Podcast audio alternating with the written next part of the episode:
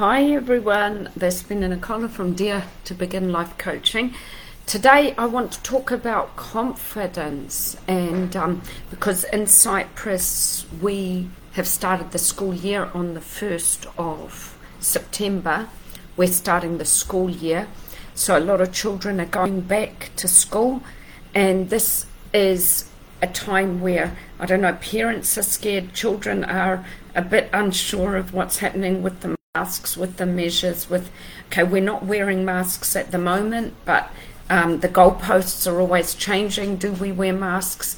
How do we protect our children? It, and also, are our grades going to be affected with this coronavirus? Because unfortunately, um, with not having one to one contact with the teacher and being at home and not having um, that accountability to the teacher, children's grades have failed, you know, last year. And so, what is this year going to be like? this is a concern for a lot of people and the teachers, the students, getting into university for a lot of students. Are they going to make it? Um, yeah, so I would like to talk to you about my experience and um, my my academic abilities and how it and and I'll just start with the story first of all. So yeah, it was when I was about eleven years old. Uh, we had taken a gap year. We had come to Cyprus for a year, and I wasn't in school um, my parents had bought this beautiful big house and they were fixing it. And my brother and me, George, if you're watching, hi. George and me, we had a gap year of school, which was one year. And this totally set us right back academically because we were left without knowing what we were doing. You know, it, um, you know, we were totally not socializing with kids, not getting the acad- not um, learning and so when I came back to New Zealand, I was placed in the class that I had, you know, I had placed in a higher class because of my age. And so um, I remember just, um, I remember this situation where I was sitting in class and I was waiting for a maths grade. My heart was beating, and I knew that I had failed miserably. I knew that I hadn't done well. I felt the sweating sensation and dizziness running through me. And um, I was looking around the room and looking at everybody, how confident they were, and they were getting their grades, and you know they were just fine with it. And and I knew that I didn't belong in that class, and I felt like a bit of an imposter. And so I had this cold teacher. He was an old man, and he was sort of like he was quite hard. And as he came clunking towards me with my grade, he had this like sneer on his face, and it scared the living shit out of me when I thought of what grade he was going to give me. And so he just plumps the, the, sort of like just throws the grade on my um, on my desk, sort of with an unforgiving sneer on his face, and he says to me, "That's been a three out of 20. I felt the earth swallow me up and I was going deeper and deeper into my chair. I just felt the lowest of lowest at that moment. Um, and these defining like events, these situations label and traumatize a child. And that trauma followed me right through my schooling years and um, and when I went into university I managed to get in I thought that somebody was, I was waiting for somebody to tap me on the shoulder and say to me, You don't belong here. But um, I also had a bit of dyslexia, you know, dyslexia and ADHD. So um, I, I, I did find school difficult, um, and I had to work harder than the other students in school. But that was the fuel that made me want to become a teacher, and it was the fuel that made me sympathize.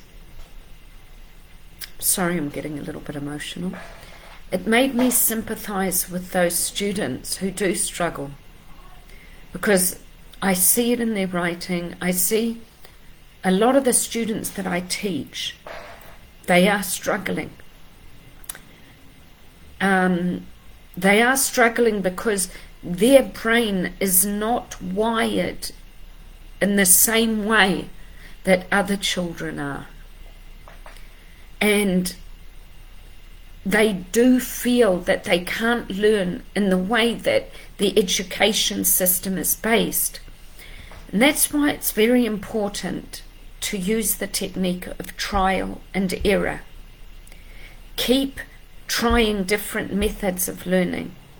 And even if you have worked much harder than other students and you don't get the grade, keep trying because you will succeed. You will succeed, but it's a matter of trial and error. Um, I believe that by by going through these events in your life, these traumatic events, it builds you up to be more um, sympathetic to people that are suffering because many children, many adults, they feel that they are not enough. And it is our job as parents, as educators, as people, as society to work with these these um, negative emotions and people in ourselves to become one and to become loving and to be kind. And um, without going through trauma, you will not be able to help other people. Um, I was crushed. I was crushed as a child my academic abilities and, and my feelings of not being enough. But it's just like grapes are crushed, and they're crushed like in the olden days under the feet of other people. But, you know, by by crushing the grapes, they become wine, and the wine isn't crushed, and the wine is used for it is it is the blood of Christ, and so it's so um, I can think of the Greek word now, but not the English word. Um, sacred. It's so sacred. And so by going through trauma, we are crushed, but um, these experiences are gold when you can help other people with them. So, um, yeah, so the analogy of being crushed under the feet like the, the grapes are the only uh, are the only fruit that are crushed under the feet of people. But you know, in the olden days, that's how they made wine. Um, but it becomes something so valuable, so sacred after, and it expands. So old wine, as it gets older, and mature, it expands and it becomes more um, valuable. And so anything that we've experienced, any pain, any suffering, it can make us better people.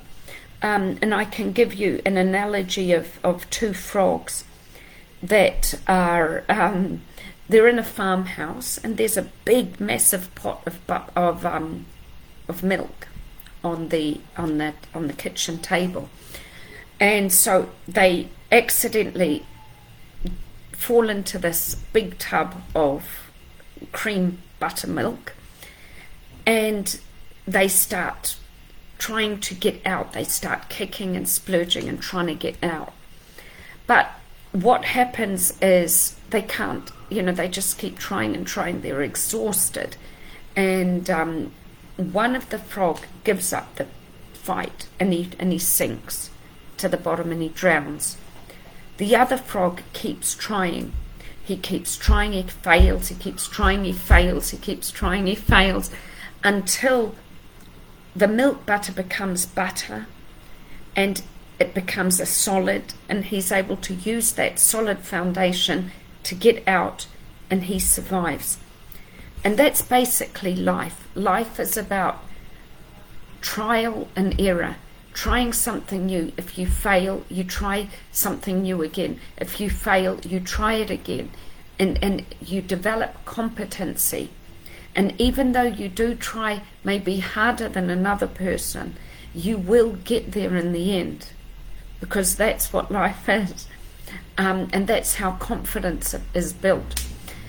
And I personally believe that nobody has the right to tell anybody that they are a failure. Nobody at all. Um, I have continued, I'm 52 years old, and I'm still learning every day. And I've made my mission to have academic success, um, no matter what anybody labels me. It is my mission and it is my right. And even if I fail, even if I can't get it as quick as other people, I will keep evolving and I will keep maturing and I will become a better version of myself. And that's what we should try to instill in our children. And even with these insecurities, these, these difficult times, it's through these revolutionary times that our children can be and do something that we couldn't because they have an inward resource inside of them that will make them become a better version of us, you know, because even COVID times, they can use technology to evolve, or they can use different resources, an internal resource that they have that we didn't have. And so that's it. Be confident, be bold, and even if you fall, get up and try again. Thank you for watching. Ah, hello, Luga. How are you? So good to see you. And thank you for the beautiful messages.